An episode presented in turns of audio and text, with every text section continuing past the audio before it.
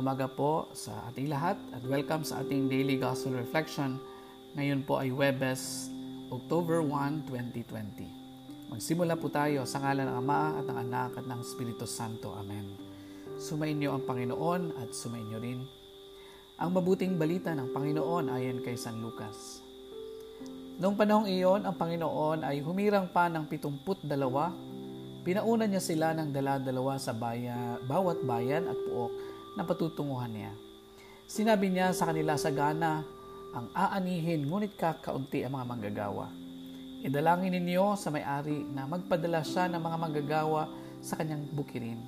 Humayo kayo, sinusugo ka kayong mga parang mga kordero sa gitna ng mga asong gubat. Huwag kayong magdala ng lukbutan, supot o panyapak Huwag na kayong titigil sa daan upang makipagbatian kanino man. Pagpasok ninyo sa alinmang bahay, sabihin muna ninyo, maghari nawa ang kapayapaan sa bahay na ito. Kung maibigin sa kapayapaan ang nakatira roon, sa sa kanila ang kapayapaan. Ngunit kung hindi, hindi sila magkakamit nito.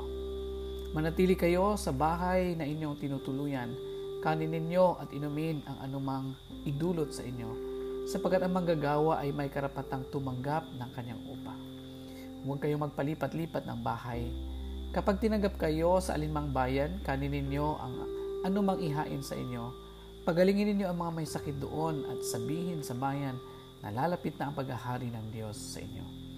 Ngunit sa alinmang bayang hindi tumanggap sa inyo, lumabas kayo sa mga lansangan nito at sabihin ninyo, pati ang alikabok dito na dumikit sa aming mga paa ay ipinapagpag namin bilang babala sa inyo. Ngunit pakatandaan ninyo na lapit na sa inyo ang paghahari ng Diyos. Sinasabi ko sa inyo sa araw ng paghuhukom ay higit na mabigat ang kaparusahan ng mga tao sa bayang yaon kaysa dinanas ng mga taga-Sodoma. Mga kapatid, ang mabuting balita ng Panginoon, pinupuri ka namin Panginoong Heso Kristo. Sa muli po magandang umaga sa inyong lahat and kumusta po kayo? Sa araw na ito, ating pagnilayan ang wika ng ating Panginoon at sinabi niya, Sagana ang aanihin, ngunit kakaunti ang mga manggagawa. Totoo nga po siguro kahit sa panahon ni Jesus, nakakaunti ang mga manggagawa, lalong-lalo na sa mga nagpapatupad ng mga kabutihan ng ating Panginoon. Kahit ngayon nga po, no, kakaunti na yung mga pari natin, kakaunti lang din yung mga pumapasok ng seminaryo. Pero ito rin ay isang papaanyaya o naghihikayat para sa ating lahat na tayo nawa ay maging kabilang din sa mga manggagawa ng ating Panginoon. Sa paanong paraan ho ba? Marami po. Pwede rin po tayo sa ating mga sariling mga bahay, sa ating sariling mga pamayanan, sa ating mga sariling trabaho, at sa mga taong kasakasama natin sa araw-araw, saan man tayo na pumupunta o naroroon. Ang pagiging manggagawa ng ating Panginoon ay ang pagiging mabuti sa iba ay ito yung pagtanggap natin sa kabutihan at awa at biyaya ng Diyos at, at ang ating pamamahagi rin ng mga kabutihan ating natanggap mula sa ating Panginoon. Natatanda din po natin kung nasundan po natin yung pagbasa, si Jesus din ay pinadala niya yung mga kanyang mga tagasunod. Pinauna niya at may mga mungkahi at paalala siya na huwag magdala ng kahit ano, ni panyapak, ni extra na mga damit o mga gamit. Ano bong ibig sabihin nito?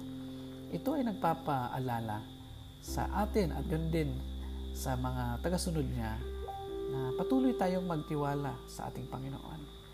Hindi madali ang pagsunod sa Diyos.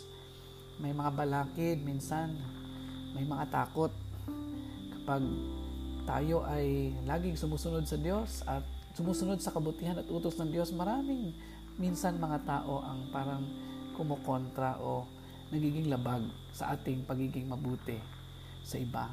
Gayon pa man ang paalala sa atin na may patuloy pa rin tayo na ipakita ang kabutihan sa iba kahit na napakahirap. Sa araw, sa mga panahong ito, maraming mga mga balakid ang na, ibiba, na ibibigay ng ating uh, ng mundo. Dami ng mga social media ngayon. Ang mga kabataan natin minsan ay napupunta na sa hindi magandang mga bisyo o mga gawain.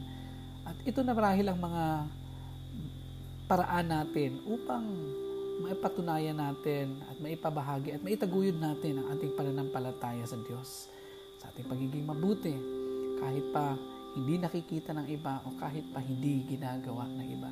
Naway sa araw na ito, patuloy tayong makinig sa Diyos, pagnilayan ang kanyang mga salita at isabuhay sa ating buhay ang kanyang kabutihan tungo sa iba. Maraming salamat sa ating lahat, pagkikinig. Ngayon, manalangin tayo. Basbasan mo po kami, Panginoon, sa araw na ito. Bigyan niyo po kami ng pananampalatayang maitaguyod ang paggawa ng mabuti sa aming kapwa. Ito'y aming hiniling sa ngalan ni Jesus na aming Panginoon. Amen. Ama namin, sumasalangit ka, sambahin ang ngalan mo, mapasa amin ang kaharian mo, sundin ang loob mo dito sa lupa para nasa langit. Bigyan niyo po kami ngayon ng aming kakanin sa araw-araw, patawarin sa aming mga kasalanan, para ang pagpapatawad namin sa nagkakasala sa amin, at huwag mo kami ipahintulot sa tukso at ihandihan mo kami sa lahat ng masama. Amen. Sumayin niyo ang Panginoon, Pagpalain kayo ng ating makapangyarihang Diyos, ang Ama, Anak at Espiritu Santo. Amen. Magandang umaga po sa ating lahat.